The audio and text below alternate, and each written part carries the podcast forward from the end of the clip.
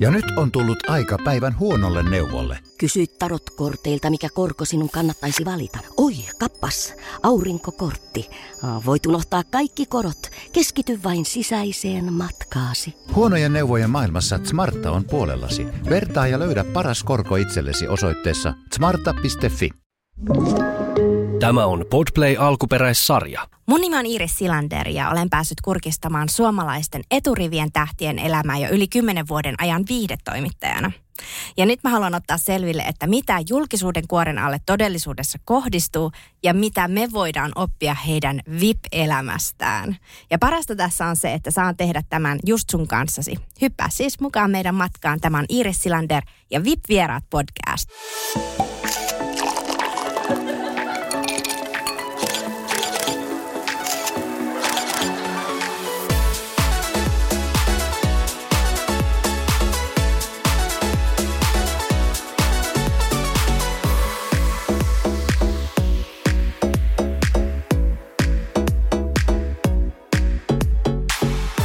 Ja tällä kertaa mulla on vieraana näyttelijä Inka Kaleen. Tervetuloa.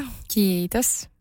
Ja Inka, äh, sulla on varmaan semmoinen niinku todella äh, vankka fanikunta ihan niiltä teiniajoista asti, koska ihmiset on saaneet katsella sua telkkarista kotikatusarjasta. Äh, kun sä oot ollut 14-vuotias, niin aloitit sen. No en mä siitä fanikunnasta tiedä, mutta tiedän kyllä, että, että kyllä sieltä kotikadun ajoilta mua tunnistetaan ja joo. Niin ja sä oot ollut tosissaan niin teini-ikäinen, kun sä pääsit mukaan tuohon sarjaan, niin mitä sä muistat niistä ajoista, kun 14-vuotiaana hyppäsit TV-sarjan kuvauksiin? Mä olin ikionnellinen. Mä olin tosi paljon toivonut, että mä pääsisin näyttelemään ja se oli kyllä mun unelmien täyttymys, kun tuli tämmöinen pitkä kolmen vuoden pesti. Ja tota, e, joo, se tuntui vaan aivan ihanalta silloin. Ja sä sait ihan niin kuin koulut kaikki käytyä siinä samalla. Joo, mä olin koulusta, sieltä meidän autokuski, sitä kutsuttiin Hallikarppiseksi. Se aina oli sillä Ylen autolla hakemassa mut ja tota, mä lähdin kesken päivän koulusta pois ja sitten mä sain niin kuin läksyt ja muut tehtävät jälkikäteen. Mä hoidin ne sitten niin kuin siinä ohella. Siis toihan kuulostaa ihan semmoiselta VIP-elämältä, te, teaks teini-ikäisellä, että sulla on oma kuljettaja, joka tulee hakemaan sut koulusta ja läksyt tehdä et, eri aikaa ja sä oot tienannut omat rahat, tehnyt töitä. Joo, niin. kyllä mä maksain mun omat tanssitunnit ja muistan, että mä astin semmoisen antiikkikirstun joka maksoi joku 1300 markkaa ja se oli paljon silloin. Mä satsasin tämmöisiin isompiin hankintoihin. Hei, mitä sä ajattelet nyt nelikymppisenä siitä, että sä olit 14-vuotiaana, teit töitä noin paljon ja oot niin kuin ton ikäisenä lähtenyt mukaan tonne TV- ja elokuvamaailmaan? Mä ehkä kattelen sitä hyvin semmoisena äh, niin kuin sieltä sisältä päin ja luonnollisena. Että mä ajattelen, että se on, se on kuulunut mun polkuun, että niin kävi, että, että mä sain kotikadusta roolin ja se kesti monta, sehän venähti se kolme vuotta sitten mm, niin kuin 17, yli 17 vuodeksi. Ähm, se jotenkin varmaan kun se oli se, sitä, mitä mä olin toivonut, että mä saisin tehdä, niin se niin kuin kauhean luonnollisella tavalla tuli osaksi mun elämää ja koulunkäyntiä ja ihan tavallista arkea. No minkälaista se sun tavallinen arki oli siinä, että sä teet saman aikaa TV-ohjelmaa ja koulua ja varmaan niin voisi kuvitella, että yläasteella niin kuin aika monet sun luokkakaverit on ehkä ollut sulle kateellisiakin siitä, että sä oot päässyt tekemään tuommoista hienoa asiaa. Niin, sitähän, sitähän mä, mähän en niin kuin tiedä, että mitä mun luokkatoverit on siitä ajatellut. Mä olin mä olin tuolla Vantaan Steiner-koulussa. Että oli tosi pieni koulu ja luokassa oli vain 14 oppilasta. Äh, niin sä et en, kohdannut niinku semmoisia teemoja ollenkaan? En mä kyllä niinku kohdannut. Että se oli vaan niinku, ne vaan kohotti olkia, että okei, no taas Inka lähtee ja nyt se, se, nyt se tulee. Ja, että ei, ei siihen niin kuin, sitten ei tehty mitään. Mä en saanut minkäänlaista erityiskohtelua, enkä mä itse myöskään kokenut sitä mitenkään niin kuin erityisenä tai erilaisena. Niin. Enkä halunnut, niin kuin, en, mä, en mä oikeastaan niin kuin miettinyt sitä sen kummemmin. Niin, että se ei niinku vaikuttanut siihen niinku arkeen sillä ei, tavalla millään silloin. tavalla. Ei, Joo. ei muuten kuin se, että, että mä olin koulusta poissa välillä. Mutta kyllähän sua varmasti alettiin niinku kaduilla tunnistaa ja tämmöistä, niinku, että miltä se tuntui. No sekin on, sekin on ollut niinku semmoinen, en mä tiedä, onko mun ajatus sit aina ollut sellainen, että, että no se on luonnollinen, seuraus siitä, jos näkyy telkkarissa, että jotkut ihmiset saattaa tunnistaa ja tulla moikkaamaan.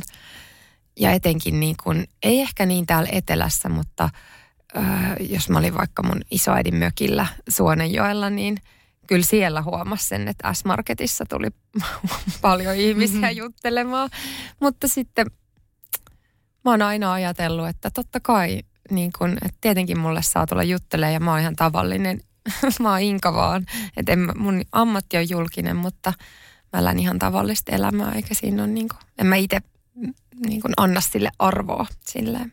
Mutta jos nykyajan 14-vuotiaita nuoriso miettii, niin tuntuu siltä, että aika monille niin kuin ne toiveammatti on just se julkinen ammatti ja semmoinen, että sä oot ehkä lähtenyt enemmän sillä taide- ja työ edellä kuin se, että jes, että nyt musta tulee julkis.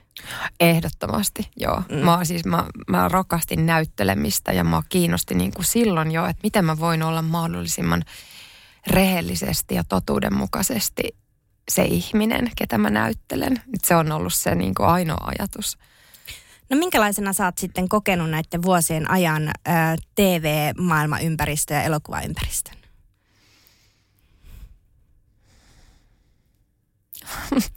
Mä vaan naurattaa tää, koska mä joka, joka tota, kysymykseen vastaan, no luonnollisena. no se on ollut sitä sun elämää. Ja... niin mä luulen, että, että se on semmoinen, että, että sitten kun siinä on, niin ei sitä niin kuin mieti. Ja sittenhän se on tavallaan sitä tavallista arkea ja kuva, kuvaussetit ja, ja niin kuin, mä kuitenkin kohtaan tavallisessa arjessani hyvin vähän sitä julkisuuden vaikutu, vaikutusta. Että en mä, en, ei se oikeastaan niin kuin, ei se silleen Näy sun näy. Ei, Joo. ei. Entäs sitten nytten, kun odotuselokuva on, pyörii elokuvateattereissa tällä hetkellä ja hiljattain tuli ensi-iltaan, niin näkyykö tällä hetkellä jonkinnäköistä piikkiä siinä julkisuudessa, että Kyllä se näkyy, joo. On, on siis mä oon saanut ihan valtavasti viestejä, yksityisviestejä ihmisiltä, jotka on käynyt katsomassa elokuvan ja sillä tavalla se nä- näkyy. Mutta sehän on vaan tosi palkitsevaa näin elokuvan tekijänä, että, että ihmiset kommentoi. onko nämä viestit niin, minkä tyylisiä viestejä sieltä on tullut? Oh, sieltä on tullut tosi koskettavia viestejä. Ähm, paljon eri-ikäisiltä naisilta, joita elokuva on puhutellut ja elokuvan teemat on, että ne on kokenut niin kuin elokuvan tosi voimaannuttavana ja kannustavana. Ja ihmiset on avannut hyvin henkilökohtaisella tasolla myös omia kokemuksiaan just rehellisyyteen itseään kohtaan liittyen tai seksuaalisuuteen ja niin kuin ilmaisseet sen, että kiitos, että sä oot kirjoittanut tämmöisen elokuvan ja tuonut tämmöisen aihemaailman esille. No miltä se tuntuu, että nyt suhun otetaan yhteyttä tämän elokuvan myötä ja sä saat näitä viestejä ihmisiltä? Kyllä se tuntuu tosi hyvältä, mutta mä, tai mä ajattelen, että se on niin kuin, mulle se on niin kuin suuri kunnianosoitus, että joku ihminen jakaa oman henkilökohtaisen kokemuksensa. Ei sen parempaa ää, palautetta voisi saada. No tämän elokuvan tekeminen on ollut sinulle myös hyvin henkilökohtainen ö, prosessi. Avaa vähän sitä, että miksi se on ollut sulle niin tärkeä. Sä oot monen kertaan sanonut, että on sun uras tärkein rooli ja niin kuin isoin projekti, missä oot ollut mukana, niin miksi se on niin tärkeä? No tietenkin, kun tämä on lähtenyt mun ajatuksesta ja mun yhteydenotosta akuun, että mä oon ollut niin kokonaisvaltaisesti alusta asti mukana. Mä oon kirjoittanut tämän elokuvan, mä oon ollut suunnittelemassa meidän työskentelykulttuuria tai työskentelytapaa. Ähm, äh, näyttelemisen ohella vetänyt joogatunnit työryhmälle ja sitten jälkitöissä ollut mukana joka vaiheessa. Mä olen istunut meidän leikkaajan Benin kanssa äh, leikkaustudiolla tekemässä someklippejä. Ää, Mä oon suunnitellut meidän markkinointia, kutsuvierasnäytöstä, sitten näitä leffateatterivierailuita.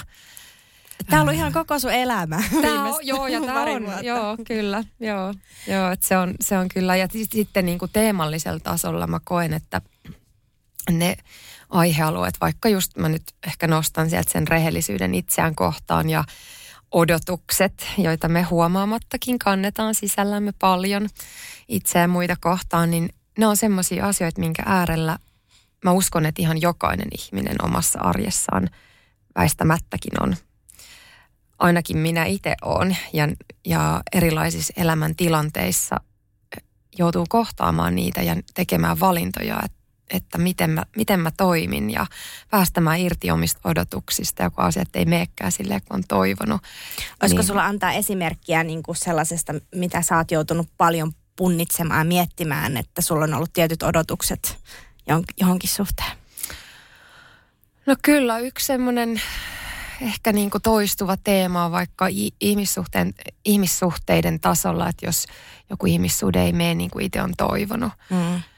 Ja sitten tulee pettymys siitä ja ehkä suru ja jopa vihakin, niin ja, ja ymmärtämättömyys, että, että miten tämä menee taas näin. Tai, ja mä oon niin kuin, se on tietyllä tavalla pakottanut pysähtymään myös niiden omien tuntemusten äärelle, että joo, että mä annan itteni tunteen niitä kaikkia tunteita, mutta sitten mulle on ollut tosi tärkeää myös katsoa niiden taakse tai mä huomaan, että että mä koen, että semmoinen vellominen vaikka vihassa tai jossain katkeruudessa tai surussa ei pidemmän päälle auta mitään eikä se johda mihinkään. Ja, ja vaan siinä kohtaa se irtipäästäminen ja usein se oivallus ja ehkä irtipäästäminen on tapahtunut luonnollisesti, kun mä oon tajunnut sen, että aa, että mulla onkin ollut odotus, että tämä menisi näin. Mm että tämä johtuukin oikeasti sieltä mun ajatuksesta. Että mä en ollut nähnyt, että, että mä odotan, että toi ihminen olisi kertonut mulle tai antanut mulle tämän informaation, jos se olisi antanut, niin mä olisin ikään kuin sitten omasta mielestäni sen silmissä ollut arvokas sille tai tärkeä. Ja niin kuin tämmöisten ajatusvyyhtien paljastuminen itselle on mun mielestä tosi merkittävää ja oleellista ja vaan sillä tavalla sä pystyt niin kuin päästään niistä irti. Tai mä huomaan usein, että ne vaan niin kuin, mä en varsinaisesti tee mitään, vaan sitten kun mä niin kuin tajuan sen, niin sitten se niin kuin sulaa pois se oma odotus ja myös se oma ehkä vihan tunne tai sitten se vaan niin kuin, se vaan häviää. Ja tämä on sellainen teema, mitä sä oot viime aikoina käsitellyt. Oletko sä kä- käynyt läpi jotain henkilökohtaista eroa? Ei, ei en, en ole käynyt henkilökohtaista eroa, mutta vaan niin kuin syvää, syvää surua, syvää pettymystä, joo, ihmissuhteeseen liittyen. Onko se sellainen, että haluatko avata sitä, että mi- En mä sitä avaa sen enempää, se on niin henkilökohtainen asia. Mutta kuitenkin tässä elokuvassa käsittelet tätä teemaa ja tää, liittyykö tämä nyt siihen, että tämä on myös jollakin tavalla ollut sulle vähän niin kuin terapeutti ter, juttu käydä näitä vaikeita asioita läpi, mitä sä oot joutunut kohtaamaan? No en mä ehkä näe itse niin, päinvastoin, että mua on kiinnostanut. Mua on kiinnostanut tutkia, äh, millaisia me ihmiset ollaan ja mistä meidän onnellisuus tulee ja just mistä ne surut tulee ja, ja miten, miten voi selvitä kivuliaista tilanteista. Ja vaikka vaikka elokuvassa niin kuin oleva, käsitellään uskottomuutta hyvinkin paljon. Ja mun kokemus on, että sitä on, se on tosi yleistä. Siitä harvoin puhutaan ja, ja se on tosi kivulias asia monelle ihmiselle. Ja, ja siihen liittyy paljon just vihaa ja katkeruutta. Ja, ja myös usein elokuvissa sitä näytetään sit, siltä kantilta. Ja siihen pätee se sama, että musta se tuntuu niin kuin, että se ei johda mihinkään. Ja, ja siinä mulla on ollut tosi tärkeää meidän elokuvassa tarkastella sitä just sieltä hyväksynnän ja anteeksannon näkökulmasta, koska se on kuitenkin aina semmoinen väline, vaikka se olisi kuinka vaikeaa ja tuntuisi, että mä en pysty tähän. Tai että mä en pysty mä en pysty hyväksymään asioita silleen, kun ne on tai silleen, kun on tapahtunut. Ää, mutta jos mä kuitenkin, kun antaa aikaa ja ehkä jossain vaiheessa, niin, niin sitten sit se kuitenkin tarjoaa aina uuden mahdollisuuden ja myös vapautuksen itselle ja myös ihmisille ympärillä. No noi kaikki asiat, mitä sä kerrot tästä elokuvan teemasta, niin ne on ö, hyvin vahvoja ja sellaisia, mä oon nähnyt tämän elokuvan, mm. ja tota, ö, vahvoja ja taas tosi tärkeitä ja sellaisia koskettavia, herätteleviä teemoja. Mutta se, missä elokuvassa myös katsojat näkee silmillä paljon, jotka ei välttämättä ö, niin kuin, no se, mihin on kiinnitetty huomiota, niin on seksi niin kuin, ja se alastomuus ja se, että miten paljon siinä on niitä asioita, niin miten tota, tärkeää sulle oli just elokuvan tekijänä ja käsikirjoittajana, ja tämä on koko prosessi on niin kuin susta läht- lähtöisin, niin tarttua ää, niin kuin visuaalisesti tähän seksiin ja alastomuuteen näin voimakkaasti? Mä en ole sitä edes itse ajatellut, koska mulle se on täysin toissijainen asia. Mulle se niin tämä menee se rehellisyys itseään kohtaan edellä. Ja Toi on just niin kuin se ja paradoksi tässä. Just se, että kun silmillä kun katsoo sitä elokuvaa, niin se on se mm. kuva, mikä sieltä näkyy. Mm. Mutta että sun ää, tota, sanat on se, että mm. se on se mm. rehellisyys. Joo, mutta toisaalta mä ajattelen, että se myös katsoja näkee sieltä just sen, mikä – minkä hän sieltä näkee, että tämä elokuva on ehkä sellainen, että se niin kuin paljastaa omat arvot ja uskomukset ja ajatukset, vaikka just alastomuuteen ja seksuaalisuuteen. Ja ikään kuin niiden lasien kautta sä katot sitä elokuvaa tai sä kiinnität huomiota semmoisiin asioihin, jotka, miten sä ikään kuin itse suhtaudut omaan seksuaalisuuteen tai alastomuuteen tai moneen moneen muuhun asiaan, mutta no, nostin nyt ne. Esimerkiksi mä sain yhden palautteen kohdelta päälle 50 naiselta, jossa he sanoivat, että, että heille se seksi oli aivan sivuseikka, että he näki niin kuin siellä just se niin kuin nainen ja naisen tarpeet ja se, se rehellisyys, että ei heidän lapsuudessa ole tämän kannustettu ikinä niin kuin kuulemaan itseään ja saatika niin kuin toteuttamaan sitä. Ää, se, on, se on yksi näkökulma. Ja mä ajattelen, että jokaisen ihmisen mm. näkökulma on ihan just, se, just täysin oikea, niin kuin kuuluukin. Mutta palatakseni tuohon tohon itse, niin mitenköhän mä kuvaisin sitä? Mä, mä lähe, lähestyn niin kuin, äh, siinä on niin kuin kaksi asiaa. Että joo, mä oon sitä rehellisyyttä halunnut itseään kohtaan kuvata seksuaalisuuden kautta, koska sitä tosi harvoin mm. naisen seksuaalisuutta nähdään elokuvissa paljaana. Ää, ja kuitenkin se on, seksuaalisuus ylipäätään on kaunis ja luonnollinen asia. Ja mä ehkä niin kuin esitän kysymyksen, että onko siinä sitten jotain pahaa vai? Tai onko siinä jotain väärää, että se... Niin, onpa hyvä kysymys. Äh, ainakin siinä on se, että se herättää jotain. Mm. Että ehkä se herättää just niitä omia tuntemuksia, että mitä nousee pintaan, että mitä pitäisi niin kuin käsitellä. Ja mä huomasin, että joissakin, kun siellä on aika sellaisia yksityiskohtaisesti kuvattuja tilanteita, missä naiselle vaikka annetaan suuseksiä ja, ja on tällaisia juttuja, niin kyllä ne niin herättää sellaista että oh, mitä tässä niin kuin, tavallaan niin kuin havahtuu jotenkin siihen siinä tilante- tilanteeseen, niin mähän on vähän miettinytkin sitä, että kun ne näyttää niin aidoilta ne kohtaukset, niin oliko mm. ne aitoja? Oliko se totta? No, sähän, vo, sähän vähän voit itse päättää, miten sä haluat, mutta tota, nämä kohtaukset on hyvin tarkoin harjoiteltuja ja suunniteltuja. Ää, nehän olisi voitu tehdä vaikka digitaalisesti kaikki, lisätä sinne, että me, me ei oltaisi oltu ollenkaan samassa Joo. tilassa. Mutta ei, ei, näissä, ei näissä kohtauksissa tapahdu mitään oikeasti. Niin. Se on, kaikki on, sehän on vaan niinku sen tilanteen simulaatiota. Että ainoa asia, minkä, minkä näyttelijät joutuu oikeasti tekemään, on suuteleminen, koska sitä on aika vaikea feikata. Mutta. Joo. Ja nyt on tullut aika päivän huonolle neuvolle. Kysy tarotkorteilta, mikä korko sinun kannattaisi valita. Oi, kappas, aurinkokortti. Voit unohtaa kaikki korot. Keskity vain sisäiseen matkaasi. Huonojen neuvojen maailmassa Smarta on puolellasi. Vertaa ja löydä paras korko itsellesi osoitteessa smarta.fi. Onko sinulle kertynyt luottokorttimaksuja, osamaksueriä tai pieniä lainoja? Kysy tarjousta lainojesi yhdistämiseksi Resurssbankista. Yksi laina on helpompi hallita, etkä maksa päällekkäisiä kuluja. Resurssbank.fi Mutta miten tota, se tilanne sitten, kun saatte se tämä päähenkilö ja alasti siinä huoneessa ja muuta, niin miltä susta niin näyttelijänä tuntui olla siinä ja tavallaan niin, kuin niin paljaana ja kameroiden edessä ja ka- kaikkien meidän katsojien edessä nytten, niin äh, minkälainen kokemus se oli?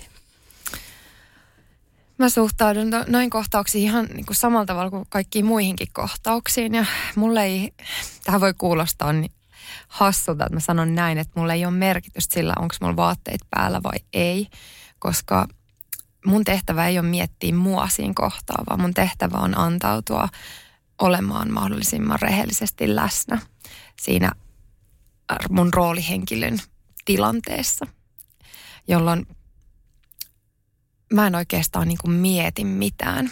Että mä, mä vaan oon siinä, oon siinä tilanteessa ja se oli mulle nimenomaan ja meille kaikille tärkeää, että me voidaan kuvata mahdollisimman totuudenmukaisesti niitä tilanteita. Normaalisti, jos, jos toiselle ihmiselle annetaan su, suuseksiä tai on rakastelukohtaus, niin ainakin jotkut vaatteet on siinä, osa vaatteista on pois pää, niin. päältä. Niin. Jolloin niin kuin sen äh, mielikuvan todellisuudesta, äh, jotta se olisi mahdollisimman niin kuin oikein, niin se, sitä me haluttiinkin just kuvata. Mä, mä koen sen niin kuin suurena, äh, äh, miten mä sanoisin, tai mulle se kertoo siitä, että no silloin me ollaan onnistuttu elokuvan niin. tekijänä, jos se herättää semmoisen ajatuksen, että... Sielläkö ne oikeasti? Ta- tässäkö ne oikeasti niin kuin, Joo, mutta kyllä se pisti vähän miettimään myös, niin kuin, että, että, että, että sitä puolta siinä. Miten tota, kun sanoit, että sulle ei ole välttämättä väliä, että onko alasti vai ei, mutta mä oon ymmärtänyt niin, että aika monilla näyttelijöillä on aika tiukat sopimukset siitä, että mitä saa näkyä ja mitä ei. Että on niinku sellaiset, että nänni voi vähän vilahtaa ja kaksi sekuntia tämmöisiä, niin sulle ei ole mitään sellaisia ollut. Ei, ei mulla koska mulle se on merkityksetöntä. Mä ajattelen, että se mikä palvelee sitä tarinaa. Ja, ja niin kuin tässä, niin kuin sanoin, että me kuvataan tavallisia ihmisiä, niin. tavallista naista ja, ja siellä niin kuin luonnon keskellä. Aika usein varmaan monet suomalaiset pystyy samaistumaan siihen, että kesämökeillään käy alasti uimassa. Niin. Eikä siinä ole mitään sen ihmeellisempää. Niin ikään kuin tämä, tämä on ollut tavallaan se meidänkin ajatus. No Inka, äh, sä oot 40-vuotias, niin äh, varmasti mä, mä oon kanssa 40 just täyttänyt ja mulla on vähän ehkä semmoinen murrosaika ollut meneillään, että miettin, että mitä mä haluan mun uralta, mitä mä haluan mun äh, keholta ja mihin, haluanko mä vanheta luonnollisesti vai käyttää kaikki botoksit ja kaikki ja mihin suuntaan mennä, niin miten 40 näkyy sun elämässä ja mielessä ja kehossa? No just nyt nyt on semmoinen levollinen ja ähm, sisäisesti turvallinen ja vahva olo. No herrekuun, miten sä oot nyt, että tuohon, mä en ole ihan vielä tuolla. En mäkään ollut Matkalla. tota, no mä ajattelen, että se, se, se on mahdollista, niin kun siihen vaikuttaa myös se, just se oma omien ajatusten valitseminen ja, ja erilaisista odotuksista irtipäästäminen, ne kulkee koko ajan käsi kädessä. Mä teen tosi sinnikkäästi töitä sen kanssa aina, kun mä huomaan, että mulla tulee, on se niin kuin mistä tahansa tilanteesta, työstä, erilaisista ihmissuhdekohtaamisista, äm, kehoon liittyvistä asioista, kun mä tunnen epävarmuutta tai jotain niin kuin, äh, ärtymystä tai mit, mitä ikinä se onkaan, huolta tai jotain, niin mä niin kuin pysähdyn sen ääreen ja, ja mä en ihan ota niitä omia tuntemuksiani todesta. Mm. Tai totta kai niin kuin ku, annan itteni tunteen, mutta että mä myös kyseenalaistan ja mä haluan katsoa, että mi, mitä sieltä niin kuin takaa on tai mitä sieltä paljastuu. Kyllä mä esimerkiksi tuossa, kun syksyllä täytin niitä 40, en osannut odottaa, että, että, että se niin kuin vaikuttaisi mitenkään muhun. Mutta kyllä se sen syksyn aikana loppuvuodesta mulle niin kuin paljastui paljon semmoisia ajatuksia ikään liittyen, mitä mä en ollut ollenkaan tiennyt, että mulla edes on. Esimerkiksi, että jotenkin, että miten paljon on alitäisesti arvostanut nuorta kehoa. Niin. Ää, semmoista nuoren näköistä kehoa mit, ja miten ikään kuin... Ja tämä no. varmaan tulee aika paljon myös mediasta ja kaikesta siitä, mistä mekin ollaan niin kuin kasvattu, kasvettu tota, eri Vogue-lehtien ja muiden kansissa on aina niitä tietyn ikäisiä ja tietyn kokoisia mm. ihmisiä. Niin, varmaan. Ja sitten ehkä semmoinen ihan yleinen ilmapiiri jotenkin, niin. että miehet haluaa nuoren naisen. Mm, niin, ja na- naiset myös itsekin niin kuin, äh, helposti arvostelee omaa kehoaan, mm. jolloin kyllähän se ylläpitää semmoista niin kuin ajatu- ajatusta. Niin. Joo, mutta tota, joo, mä niin kuin havahduin siihen, että ikään kuin miten asiat määrittyy sen jollain tavalla sen nuoruuden kautta ja ikään kuin – jos mun keho, kun mun keho on nuori, se on kaunis, ää, silloin, että silloin, silloin voi olla vaikka kumppani. Ikään kuin, että mä, mä saan jopa siitä kiinni, että ikään kuin se olisi, että mitä sillä sitten on väliä enää, jos on 60 ja sitten tapaa jonkun ihmisen, kun sitten on jo vanha ja ruma ja niin kuin tämmöisiä ihan niin kuin älyttömiä ajatuksia, jotka ei tietenkään pidä paikkaansa. Niin. Mutta mulle se oli tärkeää niin kuin paljastaa itseni niistä ajatuksista ja nähdä, koska ne on mun mielestä myös aika inhimillisiä. Mä uskon, että niihinkin moni pystyy samaistumaan.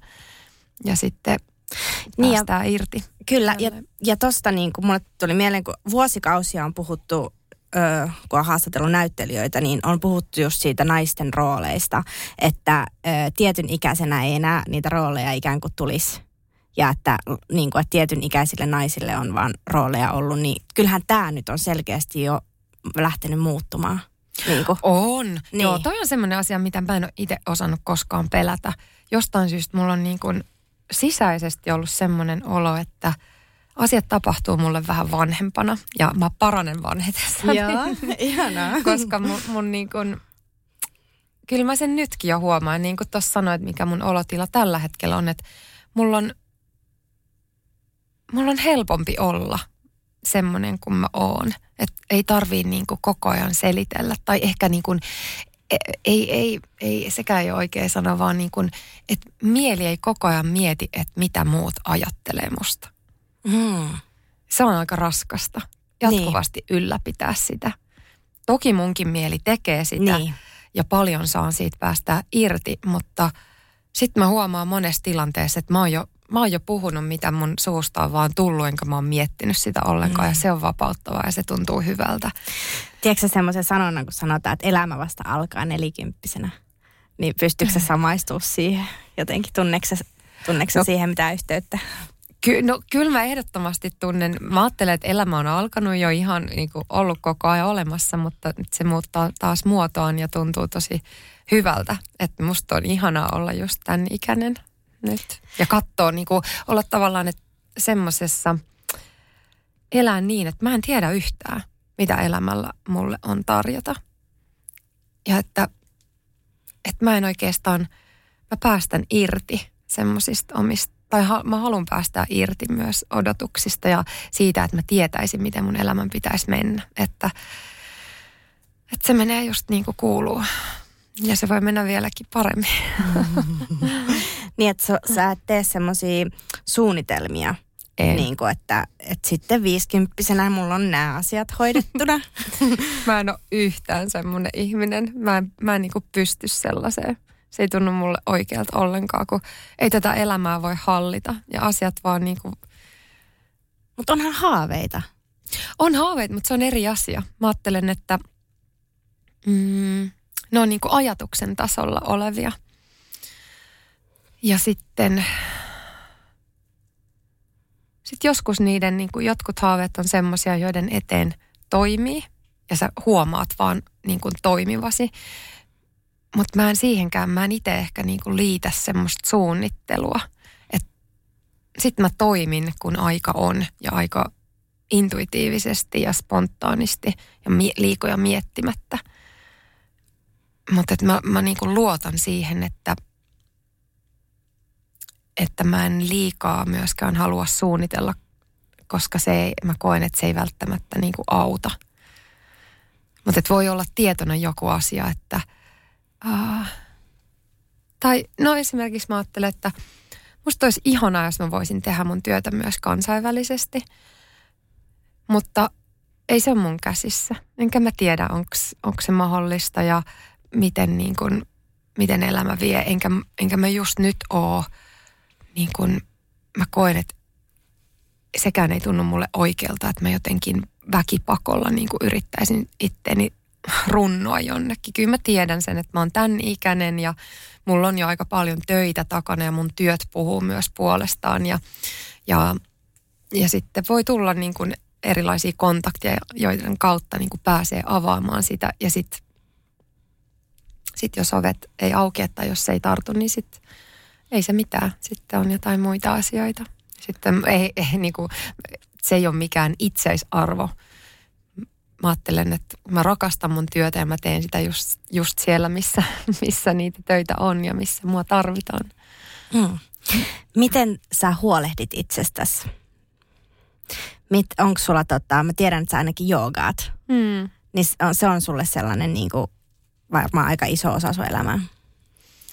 Kyllä se on päivittäinen osa, joo. On se, se tarjoaa ihanan fyysisen harjoituksen. Mä niin rakastan joogan ää, sitä, miten mä saan liukua asennosta, asanasta toiseen, hengityksen tahdissa, usein musiikinkin tahdissa, käyttää mun kehon painoa. Mä saan hikoilla, mun, mun keho vahvistuu, mä saan avata sitä. Ja sitten kuitenkin samaan aikaan mä huomaan, että mieli kääntyy sisäänpäin ja mulle tulee usein tosi rauhallinen olo. Ja sen takia rauhallinen ja semmoinen pysähtynyt olo, että on niin kuin helppo kuulla itseään. Siitä mä nautin tosi paljon. Onko sulla jotakin semmoisia muita hyvinvointi- terveysrutiineita, mitä sä voisit nyt jakaa podcastin kuulijoille, että mitä sä teet? Tota, no joo, mulla on mun luottojuoma on porkkanamehu. Se on, se on semmoinen niin kuin, varsinkin jos on hektistä, niin si- siitä mä en tingi.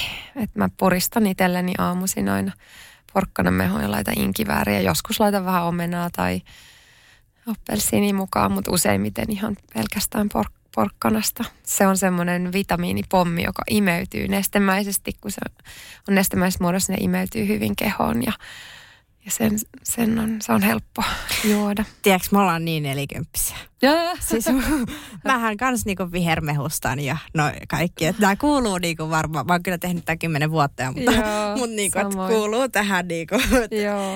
Onko sä huomannut niin, että mitä enemmän ikää tulee, niin sitä enemmän on kiinnostunut, vielä kiinnostuneempi näistä tämmöisistä hyvinvointiin liittyvistä teemoista? No ei, kun mä oon mennyt vähän silleen niin kuin toisinpäin. Ai jaa. Tai, kun mä tuun, siis mä tuun sellaisesta perheestä, että me, meillä on kasvanut, äiti on kasvattanut ituja orrella siellä tota, ikkunalaudoilla ja just puristanut porkkana mehua ja on ollut kaikki vaihtoehtoiset hoitomuodot. Että okay. Tämä on lähtenyt niin kuin toisin, toisinpäin. Niin, että sä nyt lähdet kapinoimaan sinne. Niin no ei, ei mulla ole kyllä mitään, mitään tarvetta kapinoida, koska mä, mä koen, että – äh, mä niin kuin ennaltaehkäisevästi pidän huolta itsestäni. Olen pitänyt ihan sieltä lapsuudesta asti. Ja mä koen sen tärkeimmäksi tavaksi pitää niin kuin itsensä terveenä ja hyvinvoivana. On ravinto ja terve, se, yleisesti ottaen se terveet elämäntavat ja ko, koskien myös omia ajatuksia itseään kohtaan. Se on mä, mulle se on vielä ehkä niin kuin kaikkein tärkeintä, että noi, noi tommoset syömiset ja juomiset ja liikkumiset, niin ne on loppujen lopuksi toissijaisia. Että jos sä silti sun omassa mielessä jatkuvasti arvostelet ittees, niin silloin sä oot siinä mielentilassa ja niin kun... Oot sä sitten ollut sellainen, että sä oot jatkuvasti ollut se itsesi pahin kriitikko? No mä uskon, että jokainen, jokainen on itsensä pahin kriitikko loppujen lopuksi.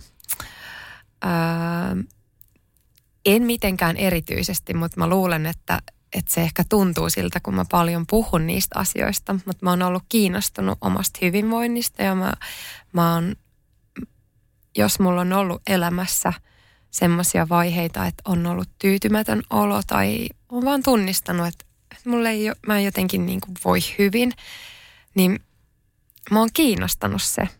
Ja mä oon pysähtynyt siihen, että mä en halua, että mitä mä voin tälle tehdä itse et mä en ole niin kuin halunnut jäädä makaamaan siihen, vaan mä oon halunnut saada välineitä auttaa itteeni. Puhuminen on ollut semmoinen. Mulla on ollut hyvä terapeutti yli parikymmentä vuotta, jonka kanssa mä oon säännöllisesti jutellut aina tarvittaessa. Joskus on ollut pidempiä taukoja ja joskus niin kuin tämän viimeisen vuoden aikana melkein kerran viikossa mä oon kilauttanut.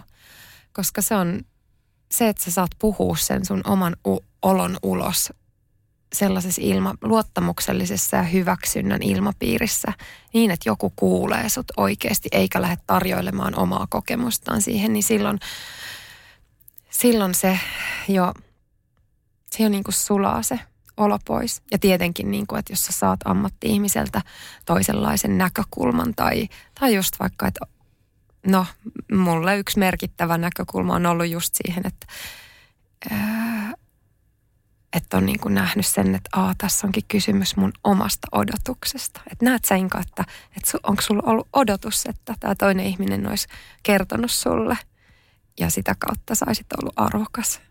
Ja sitten tuntuu, että ihan, ihan kuin lamppu olisi syttynyt, että aivan, että mä en nähnyt, että joo, ihan totta, että tämmöinen ajatuskelohan mulla onkin ollut, että ei tämä olekaan ton toisen ihmisen vika. Että se ei ole tehnyt mitään, se ei ole kohdellut mua se ei mitenkään voi kohdella mua kaltoin. Tai kukaan ihminen ei oikeasti voi, vaan mä itse valitsen sen, miten mä reagoin. Ihanaa, me voitaisiin jatkaa kuulen näistä paljon. Tuntuu, että nyt päästään vasta hyvin käyntiin, niin. mutta meidän aika alkaa loppua ja mä haluan kysyä sulta nyt ihan tähän loppuun, Inka, että mikä on sulle luksusta? Oi, mulle on, no mul, no champagne on mulle aina luksusta.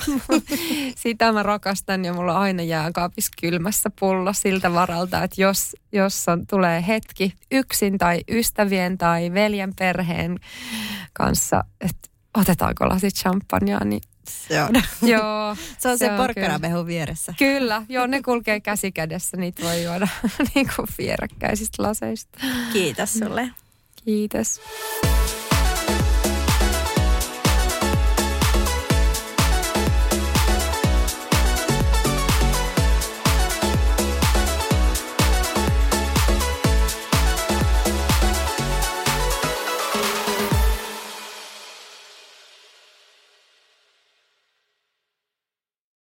Ja nyt on tullut aika päivän huonolle neuvolle. Jos haluat saada parhaan mahdollisen koron, kannattaa flirttailla pankkivirkailijan kanssa. Se toimii aina. Mm. Huonojen neuvojen maailmassa Smarta on puolellasi. Vertaa ja löydä paras korko itsellesi osoitteessa smarta.fi. Tiedäthän sen tunteen, kun katsot keittiötäsi ja se kaipaisi remonttia. Tai pihassa seisova auto tekisi mieli vaihtaa uuteen. Me Resurssbankissa ymmärrämme ihmisten arkea ja autamme pitämään talouden tasapainossa silloin, kun tarvitset rahoitusta. Nyt jo yli 6 miljoonaa pohjoismaista resursasiakasta luottaa meihin. Tutustu sinäkin ja hae lainaa. Resurssbank.fi